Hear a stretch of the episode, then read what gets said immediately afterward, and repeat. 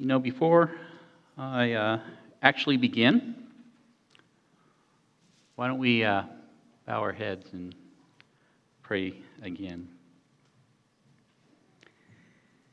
Dear Heavenly Father, I want to begin with us acknowledging your goodness and that you are able, Lord, to fill us with the knowledge of your will and all, with all spiritual wisdom and understanding. We thank you for that, Lord. And I pray that as we um, enjoy this day together, this time of gathering, that you would continue your work in us to build our appreciation of who you are, our love for you, and our knowledge of you. In Jesus' name, amen. Well, my original plan was to continue our good habit of expositional sermons. And that's what I set out to do when Cliff asked me a month ago or so if I would preach this Sunday. And that was my intention. But it may not, this is not going to be an actual expositional type sermon, I think. I'm going to, I mean, this is, as you can see, you know, I didn't change the title from when I started.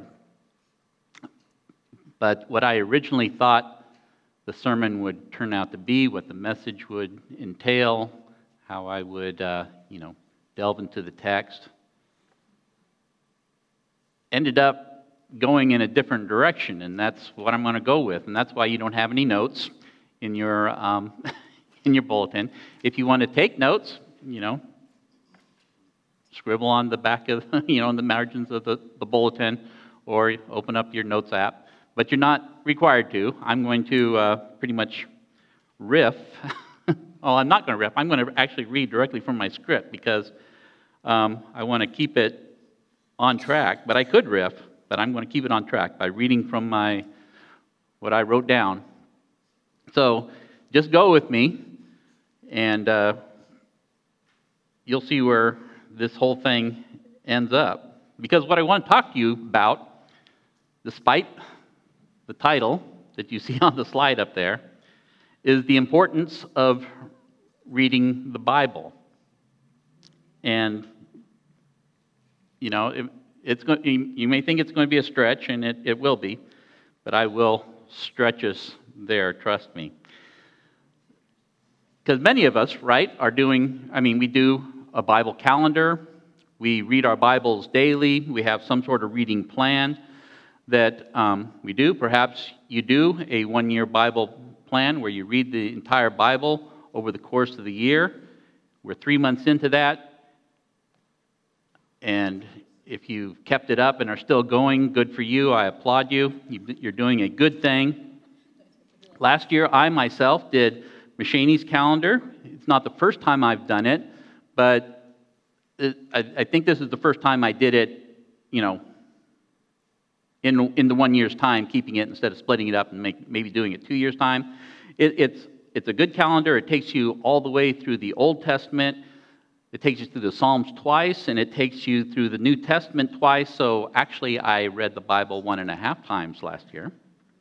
And it was good, mostly. But there is a drawback. You see, reading the Bible over the course of an entire year means that you end up spreading it kind of thin. And I'm not saying there's not advantages to focusing on single passages or verses, even of the Bible. There is, um, that's certainly required for in depth study of the Word. That is a good thing. There's no question about that. But the Bible, we need to understand, is not a reference book. It's a collection of books. Most of them are narratives, and they have beginnings, they have middles, and they have endings. And if you are just reading from a reading plan that cuts the Bible up into small chapter length segments, and then on top of that, it mixes in several of those per day, are you really reading those narratives? Are you really reading the book of Genesis if you read a small portion over the course of 48 days? and intersperse that with readings from other parts of the Bible? Are you able to follow the flow of the conversation of the book of Job if it takes you over a month to read it? If it takes two months to read Isaiah, when you get to the end of Isaiah, do you remember what you read at the beginning of Isaiah? Do you know what happens if you read the book of Leviticus over the course of 27 days? You get confused. That's what happens if you read the book of Leviticus a little bit over the course of 27 days, especially if you're not just focusing on the book of Leviticus. I'm not saying that, the, of course, that those are bad things to read little chapters at a time or, or a verse or a passage.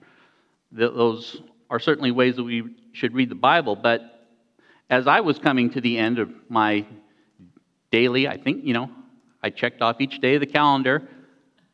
Maybe I missed a day here or there, but I always caught up. I didn't like get a week behind. I may have gotten a day behind, but I never got more than a day behind. As I was coming to the end of my Bible reading calendar last year, I wanted something different. I wanted to read the Bible.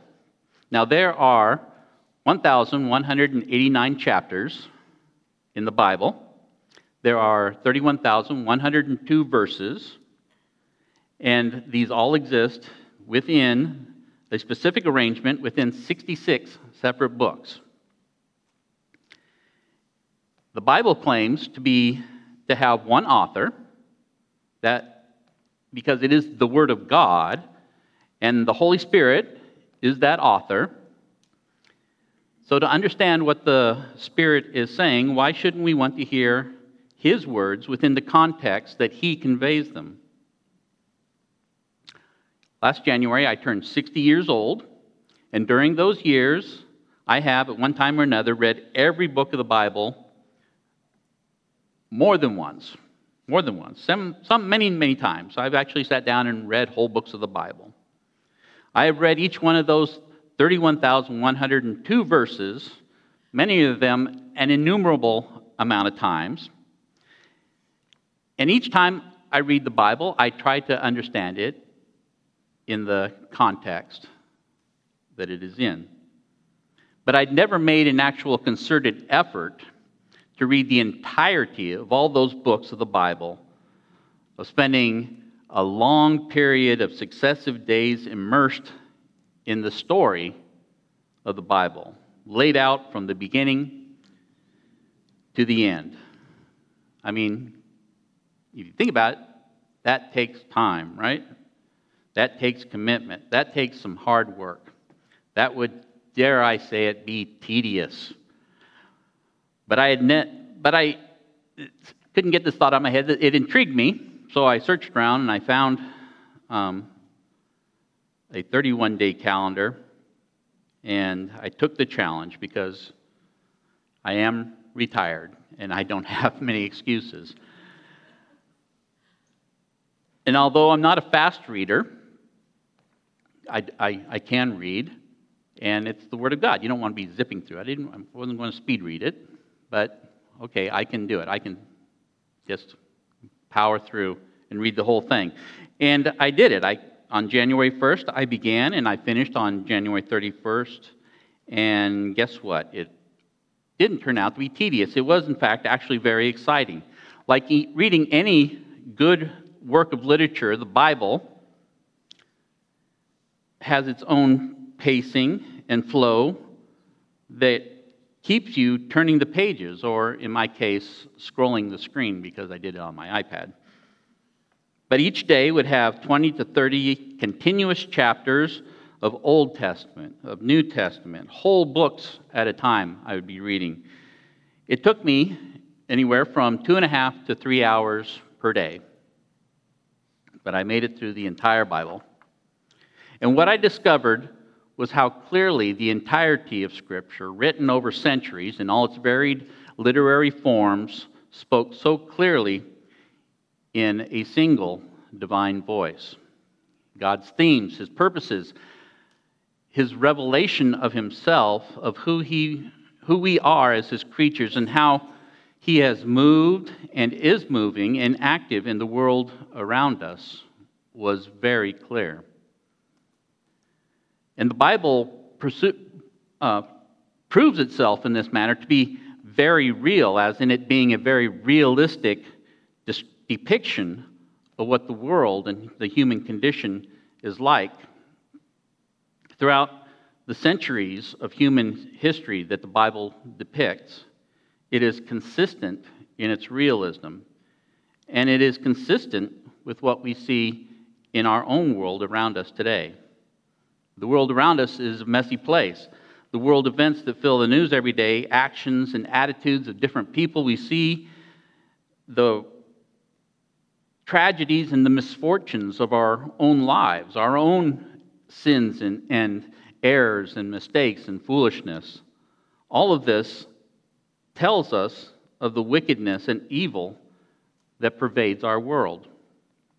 And all of this perfectly comports with the world as described in the Bible.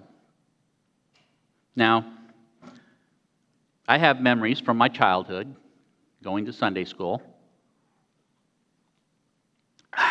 of flannel graph boards. You, you remember those?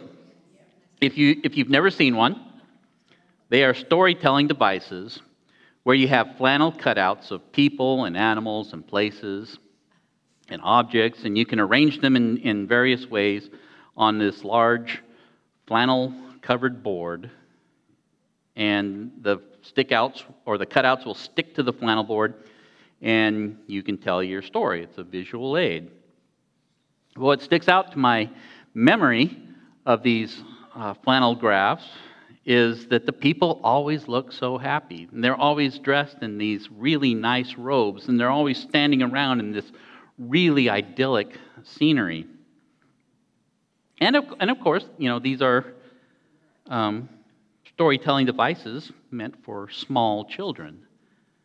But I feel that we as adults often have a flannel graph view of what the Bible depicts. We have this desire to escape our miserable existence and look to our favorite Bible passage to carry us away from all of this. But while the Bible is a place to go to for hope in the face of reality, it doesn't provide that hope in the form of escapism. The Bible, in fact, goes to great lengths to shine a spotlight upon the wickedness, corruption, and evil that pervades God's creation. And that makes much of the Bible a hard read. The Bible shows hard reality. It can be offensive to our simple concepts of good and evil, of God's goodness, and of His loving care for us. But when the Bible is allowed to tell its story, not broken into little pieces or taken in tiny doses, it reveals something I believe far more awe inspiring, faith building, and hope assuring. And that is what I experienced as I drank in long drafts from God's Word. God's promise of goodness and redemption stands framed against the backdrop of evil and wickedness. And believe me, the Bible does not downplay the wickedness. So let me give you an example where I wanted to, where I originally thought I would begin, and where we're going to take a look. We're going to examine the man that God chose to be the first king of the northern kingdom of Israel, Jeroboam. And the key to that is that God chose this guy. Jeroboam's story begins during the reign of Solomon. He was the son of David. He was blessed by God with peace all around his kingdom with wealth and prosperity, and with wisdom and understanding that were beyond measure. Yet Solomon, despite all of his wisdom and understanding, failed to walk as David, his father, had, with integrity of heart and uprightness, doing according to all that the Lord commanded him to keep his statutes and his rules. You see, Solomon loved many foreign women, so much so that it seemed right to him that he would permit them places, shrines, and high places for the worship of their abominable gods. As he grew older, his hundreds, yes, hundreds of wives and concubines, turned his heart away from uh, seeking after Yahweh and instead to turn towards these other gods. God had warned him in a dream concerning this very thing that if Solomon or his descendants would go and serve other gods, then Yahweh would cut off Israel from the land God had given them, and that severe judgment would come upon them. And since Solomon failed to heed this warning, God tells him that ten tribes of the kingdom would be torn away from his son's hand and given into the hand of one of Solomon's servants. God would leave one tribe for his son, however, for the sake of David, for the sake and for the sake of Jerusalem that God had chosen for his name. So the time of peacefulness of Solomon's reign comes to an end, and God raises up adversaries from without and within. And this is where we are introduced to Jeroboam, the son of Nebat, an Ephraimite, a servant of Solomon's, and a distinguished one at that. He was so industrious that Solomon had made him overseer over all the forced labor of Israel. Now, the Lord sent the prophet Ahijah, dressed in a new garment, out into the countryside where he encounters Jeroboam. The two of them, alone in the open countryside, have this exchange where Ahijah tears the new garment into 12 pieces and says to Jeroboam these words Take for yourself ten pieces, for thus says Yahweh, the God of Israel Behold, I am about to tear the kingdom from the hand of Solomon, and will give you ten tribes. But he shall have one tribe for the sake of my servant David, and for the sake of Jerusalem, the city that I have chosen out of all the tribes of Israel. 1 Kings chapter 11, 31 and 32. Jeroboam is informed that this will not happen during Solomon's lifetime, but God would strip from his son all but one tribe, that David, God's servant, may always have a lamp before him in Jerusalem. God would give the remaining ten tribes to Jeroboam. God also promised Jeroboam that he would establish him a dynasty, just as he had promised to do for David, but only on the condition that Jeroboam will listen to all that God commands him, that Jeroboam will walk in God's ways, and that Jeroboam will do what is right in God's eyes by keeping his statutes and commandments, just as David had done. Now, after this, Jeroboam must have told some others because the next thing we read is that he had to flee to Egypt because Solomon was seeking to kill him. Jeroboam then remained in Egypt until Solomon's death. Rehoboam, Solomon's son, takes over the throne but because he lacks his father's wisdom, he manages to turn the people against him, and they reject Rehoboam as their king. The Bible tells us that this turn of affairs was brought about by Yahweh, just as he had spoken through Ahijah the prophet. And all of Israel, except for those living in the cities of Judah, rebelled against the house of David, and Jeroboam was made their king. This led to ongoing hostility between Jeroboam and Rehoboam, but God tells Rehoboam not to go to war against their relatives of the tribes of Israel because this was God's doing. And then we come to this passage which begins the details of Jeroboam's reign over Israel, God's chosen people. This is the man, remember, that God had selected to be the king. 1 Kings 12, 25 through 33. Then Jeroboam built Shechem in the hill country of Ephraim and lived there. And he went out from there and built Penuel. And Jeroboam said in his heart, Now the kingdom will turn back to the house of David if this people go up to offer sacrifices in the temple of Yahweh at Jerusalem. Then the heart of this people will turn again to their Lord, to Rehoboam, king of Judah and they will kill me and return to Rehoboam, king of Judah. So the king took counsel and made two calves of gold, and he said to the people, You have done you have gone up to Jerusalem long enough. Behold your gods, O Israel, who brought you up out of the land of Egypt. And he set one in Bethel, and the other he put in Dan. Then this thing became a sin, for the people went as far as Dan to be before one. He also made temples on high places and appointed priests from among all the people who were not of the Levites.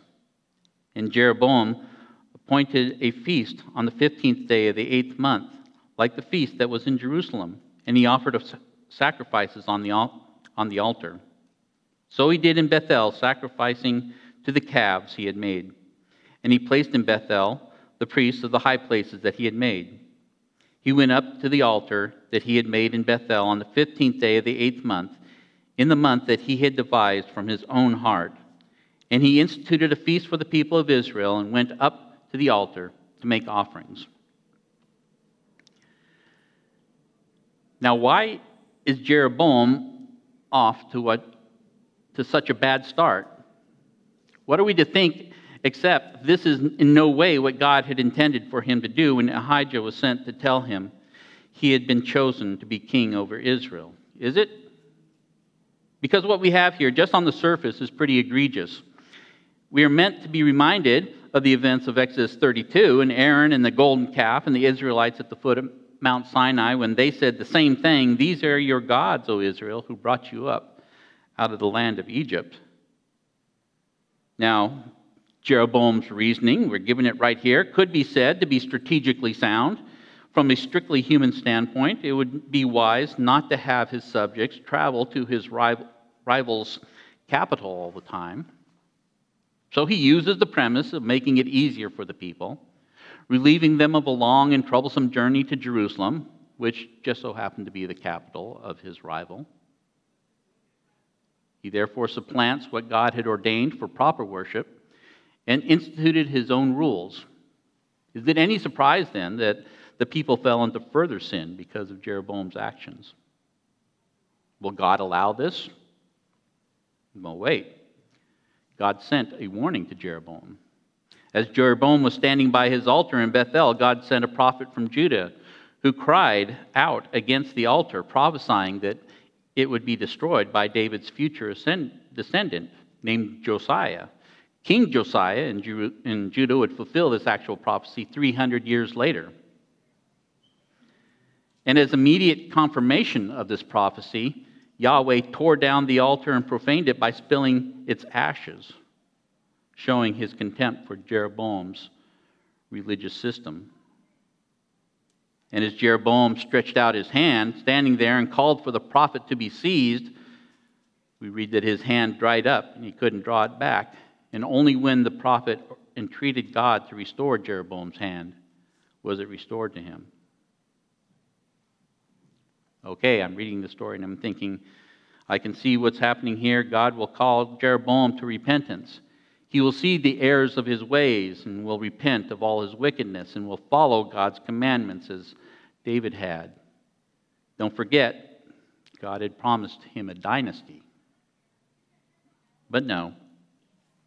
1 Kings 13 33 through 34 tells us after this thing, Jeroboam did not turn from his evil way, but made priests for the high places again from among all the people. Any who would, he ordained as priest of the high places and this thing became sin to the house of Jeroboam so as to cut it off and to destroy it from the face of the earth. The final event we read from Jeroboam's story involves once more the prophet Ahijah. Jeroboam's son Abijah is sick, so Jeroboam sends his wife to the old prophet, telling her to disguise herself and to take gifts to discover the fate of the child. And though his eyes were dim because of his age, Yahweh told Ahijah who was coming and what to tell her. Before she even enters the doorway to the place where he is, Ahijah says, Come in, wife of Jeroboam.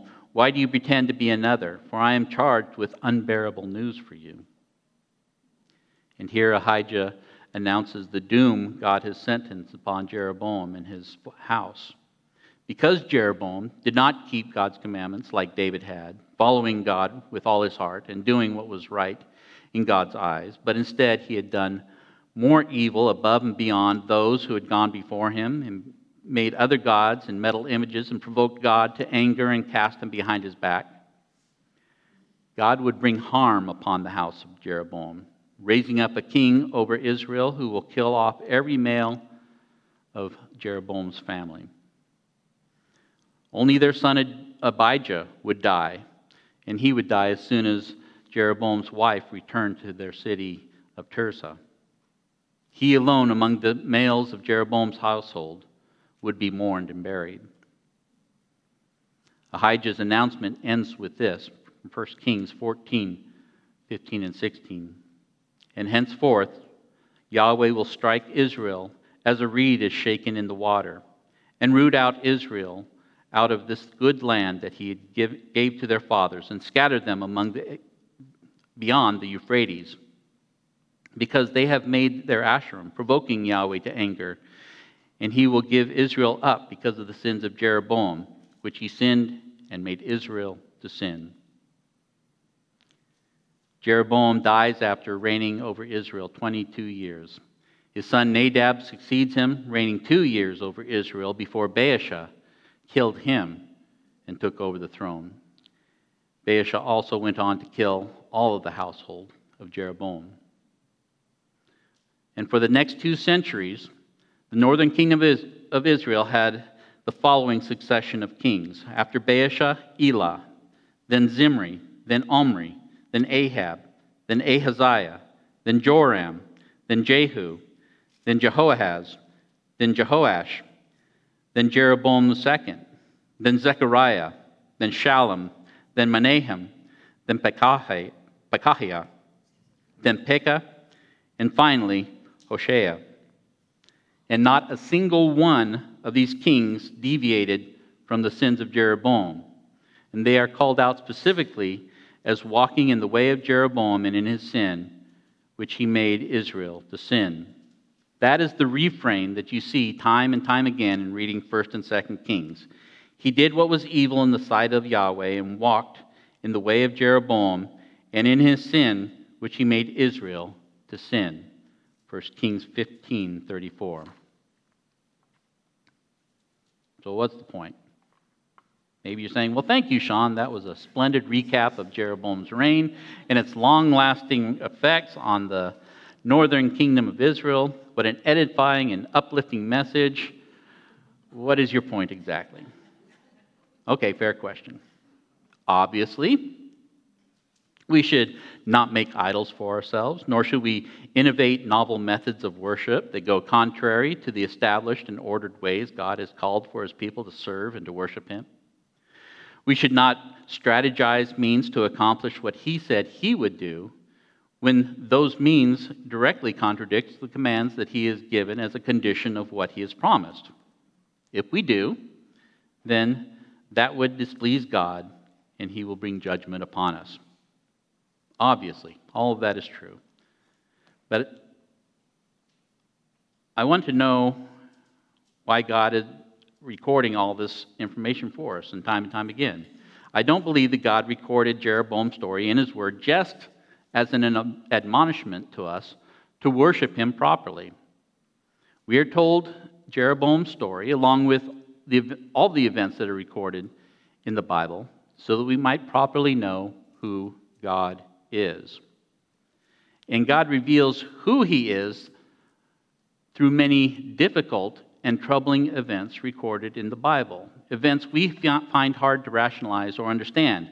Jeroboam is not in the least unique or even particularly exemplary. Each of his successors was as bad or even worse than he was, and few of the descendants of David who sat on the throne in Jerusalem over Judah were any better. And it's not just the kings of Israel and Judah. I mean, if we go back to the time of Judges, how much red flannel do you think you would need to tell those stories on your flannel graph board? See, this is the reality that the Bible displays. It is the reality we see throughout the rest of history. Look who God has made to be kings, premiers, rulers, judges, governors, and presidents. How many of them have been like David? How many of our leaders today we say that Jesus Christ is the King of kings and he is the Lord of lords. We say we believe, and the Bible declares, that God is sovereign over all creation. Remember, God specifically chose Jeroboam to become king over the ten tribes of his chosen nation of Israel. The text, the narrative, drives us to the question why did God pick this guy?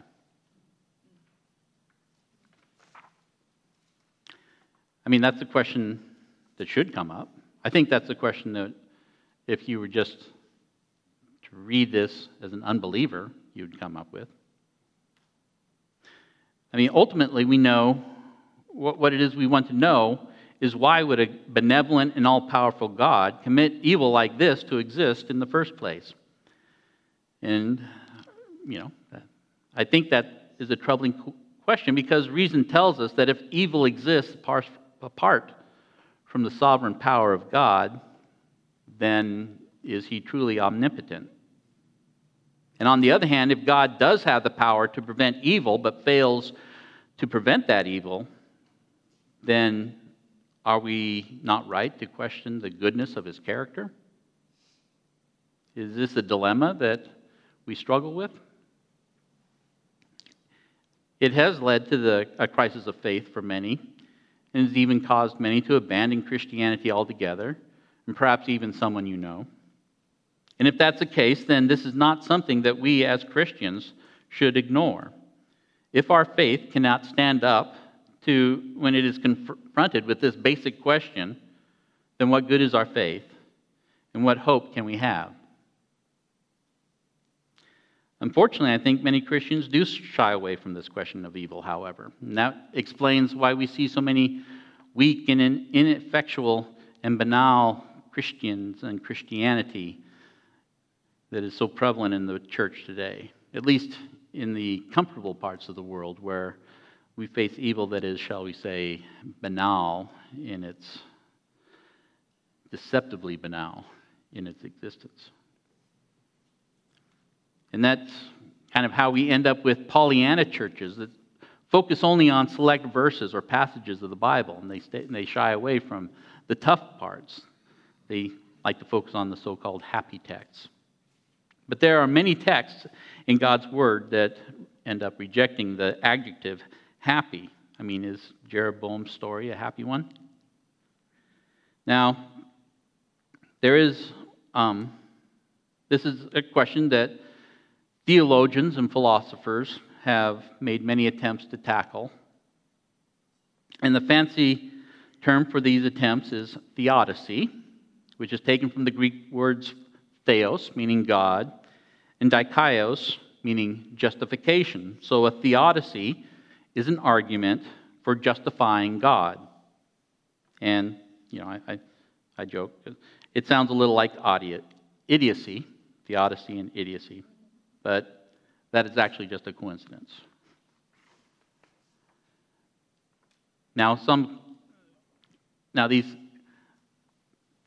theodicies, these different arguments, have, in the classic sense, have run the gamut between a simple explanation that evil comes as a direct result of human free will, and they've gone to more complex philosophical explanations. For example, a classical philosophical argument is that finite beings, because they fall short of being infinite, are necessarily evil. The problem with that is that uh, that would mean that we can never escape being evil because we will ever be finite. Adam and Eve would have been evil before the fall because they were metaphysically, by nature, finite. And even after glorification, we would be evil and for the same reasons. Perhaps you want to chalk the existence of evil up to free will but that still leaves you to account for how a good being would be inclined to choose evil in the first place. After all, if I am inclined to choose evil in any circumstance, even if I choose to not act on that inclination, is not the inclination itself evil.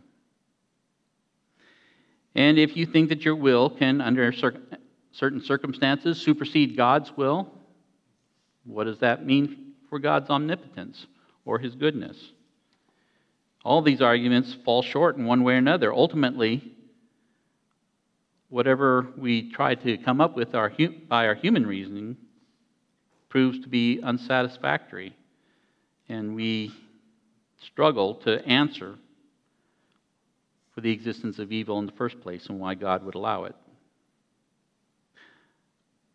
One thing that uh, the world has often tried to do is just sidestep the issue by saying that there is no good or evil, and that you are free to choose your own path. Everything's acceptable as long as it makes you happy and you are true to yourself. There is no good or evil, right or wrong. There is only personal choice. And of course, the difficulty arises as soon as someone suffers at the hand of another. Everybody recognizes wrong when they're the one who is wronged. Wickedness is undeniable. R.C. Sproul wrote an article titled, Why Does God Exist? where he makes this uh, astounding statement in his conclusion. Since God is both omnipotent and good, we must conclude that there is, in his omnipotence and goodness, I'm sorry, that in his omnipotence and goodness, there must be a place for the existence of evil. And I can say, having done the work and read through the entire Bible in quick fashion in one go, that the Bible does make one thing perfectly clear that God is all powerful, that God is all good, and that evil exists and is very real. The conclusion that God must have some purpose in the existence of evil is foundational to the understanding of God's divine providence. Now, if you were to have asked Dr. Sproul, he being a good Presbyterian, would have quoted to you from the Westminster Confession of Faith, chapter 5 of Providence, which states this God, the great creator of all things, doth uphold, direct, dispose, and govern all creatures, actions, and things, from the greatest even to the least, by his most holy wise and holy providence, according to his infallible foreknowledge, and the free and immutable counsel of his own will, to the praise of his glory, of the glory of his wisdom, power, justice, goodness, and mercy. But wait, you protest, I am not Presbyterian. Well, then Dr. Sproul would quote to you from chapter 5 of the London Baptist Confession of Faith of 1689. God, the good creator of all things, in his infinite power and wisdom, doth uphold, direct, dispose, and govern all creatures and things, from the greatest even to the least, by his most wise and holy providence, to the end for which they were created, according unto his infallible foreknowledge, and the free and immutable counsel of his own will, to the praise of the glory of his wisdom, power, justice, infinite goodness, and mercy.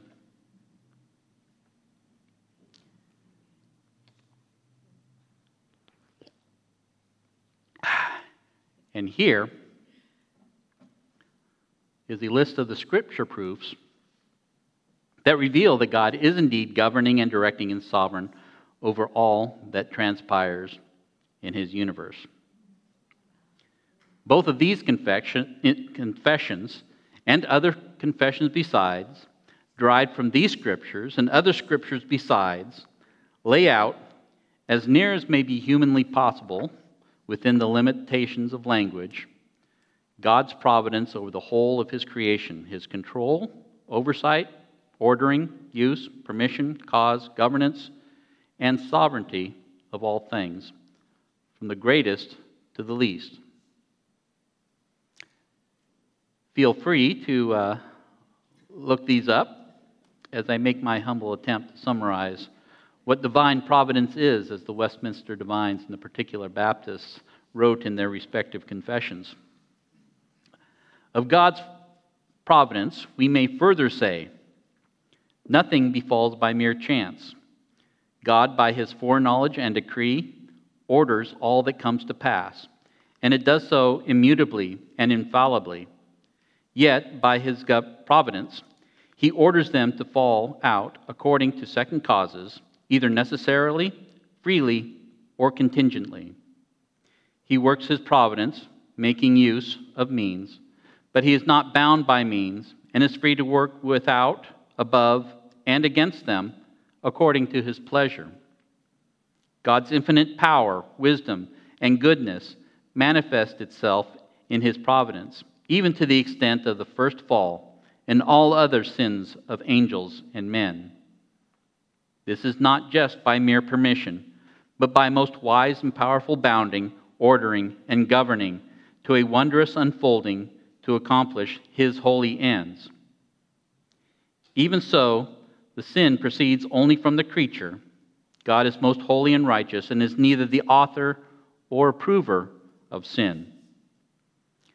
God will providentially leave for a reason his own children, you and I, to chastise us for our sins, to reveal to us our own sinful inclinations that we may be humbled, to increase our willingness or de- and desire to more closely and continually depend upon him for our support, to make us more aware and watchful against future occasions to sin, and for sundry other just and holy ends. Whatever befalls any of his elect is by his appointment, for his glory and our good. God, in his providence, and as a righteous judge, will, for their former sins, blind and harden the wicked and ungodly, withhold his grace whereby he might be enlightened in their understanding and changing and or in their understanding and change their hearts he sometimes will also give them over to their own lusts and corruption, the temptations of the world, and the power of Satan, whereby they harden themselves further, even while he uses the same means to soften the hearts of others. God's providence reaches to all his creation, but in a special manner, he takes care of his church, working all things to the good thereof. Now, this is what the Westminster Divines and the Particular Baptists came up with in their respective labors to lay out what their beliefs were, founded upon what, was, what has been revealed to us in God's holy word concerning divine providence.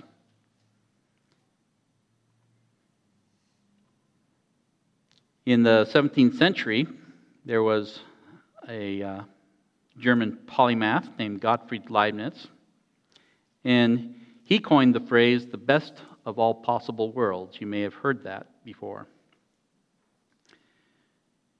His uh, Theodician argument, the theodicy that he came up with, was for optimism in the face of evil based upon philosophical reasoning. Now, I cannot say that Christians should not be optimistic. I would say that based upon our hope, optimism would be the very beginning of our philosophy. But even though Leibniz argued from the basis of God's omnipotence, his omniscience, and his omnibenevolence, he had the goal of trying to solve the dilemma of evil's existence to the satisfaction of human reasoning. Man wants to know the reason for the flood, the earthquake, the fire, the tornado. Man wants to know why wicked men profit and succeed and have rule over others, while the humble and the meek and the godly suffer at their hands. But the Bible will not satisfy this particular hunger to know the reason why, why evil exists. So if you are waiting for me to give you the answer to that question, here's where I disappoint you. See, the Bible does not satisfy our questions in those terms. The Bible shows us that God, in His providence, controls, oversees, orders, uses, permits, causes, governs, and sovereignly rules over everything that exists and transpires in His creation, but does not anywhere have a place where God justifies Himself to the satisfaction of man's curiosity as to why. So, it is, is it profitable then to read the Bible? If those questions are raised but not answered? And the answer is yes, because that is where God shows just how powerful and glorious he truly is. As you read in every situation, and as you, you see every situation and circumstance unfold, as God's will is continually accomplished and his promises fulfilled, even through the evil actions of wicked men and the iniquity of sinful nations, you begin to see the hand of divine providence. That is why I say to you that it is so important to read the Bible, the whole Bible, and to read it in large chunks, to read entire books, to read all the obscure parts, and especially the difficult parts. I knew beforehand that the Bible was a comprehensive whole.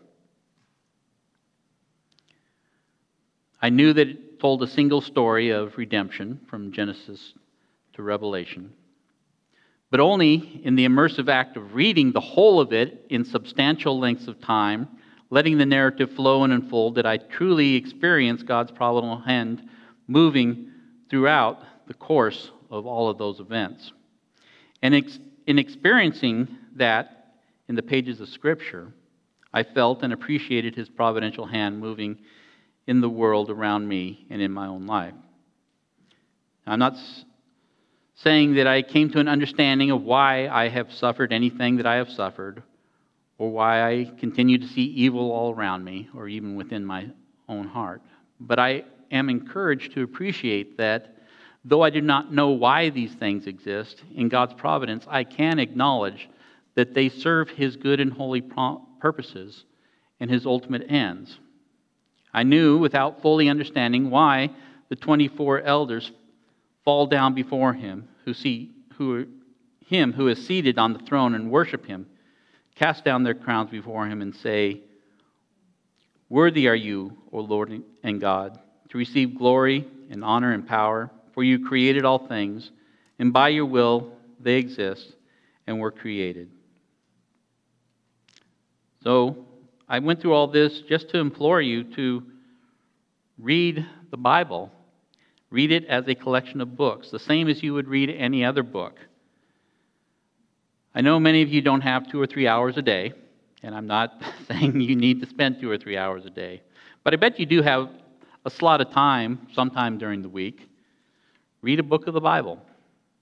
Pick one that you don't regularly or maybe have never read Feel free to use a study Bible to give you the context if you're reading something like Zephaniah or Haggai and you don't know to whom or when they were writing. Do this read the book of Job. Read Leviticus. Yes, I said it. Read the whole book of Leviticus. If you got an hour, hour and a half, you can do it. It will make much more sense than you think it does. And consider how fortunate we are that we have um, expository preaching in this church and that Pastor Cliff takes us through entire books of the Bible. Right now, he's taking us through uh, Colossians, so try this. Read the book of Colossians. Read it every week. Read it several times a week. If you got a half hour, read the book of Colossians. If we were to do that, I bet that uh, by the time it was done, each one of us could come up here and give a sermon on the sufficiency of Jesus. So before you read that next uh, book by some Christian author, why not take time to read something that the Spirit of Christ wrote? Read one of his books. They are amazing, they're real page turners.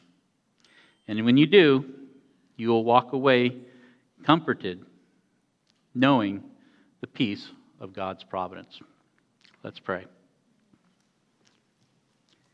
Dear Heavenly Father, thank you, Lord, that we are not left to our own understanding, but that you have given us a book to read, that you have given us information, that you have given us examples, that you have shown us who you are and how you are moving in the world.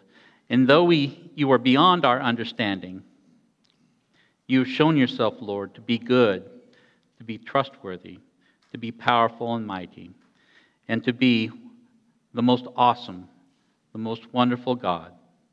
And we pray, Lord, that you would just continue to draw us through your word into wonder of who you are. In Jesus' name, amen. Amen.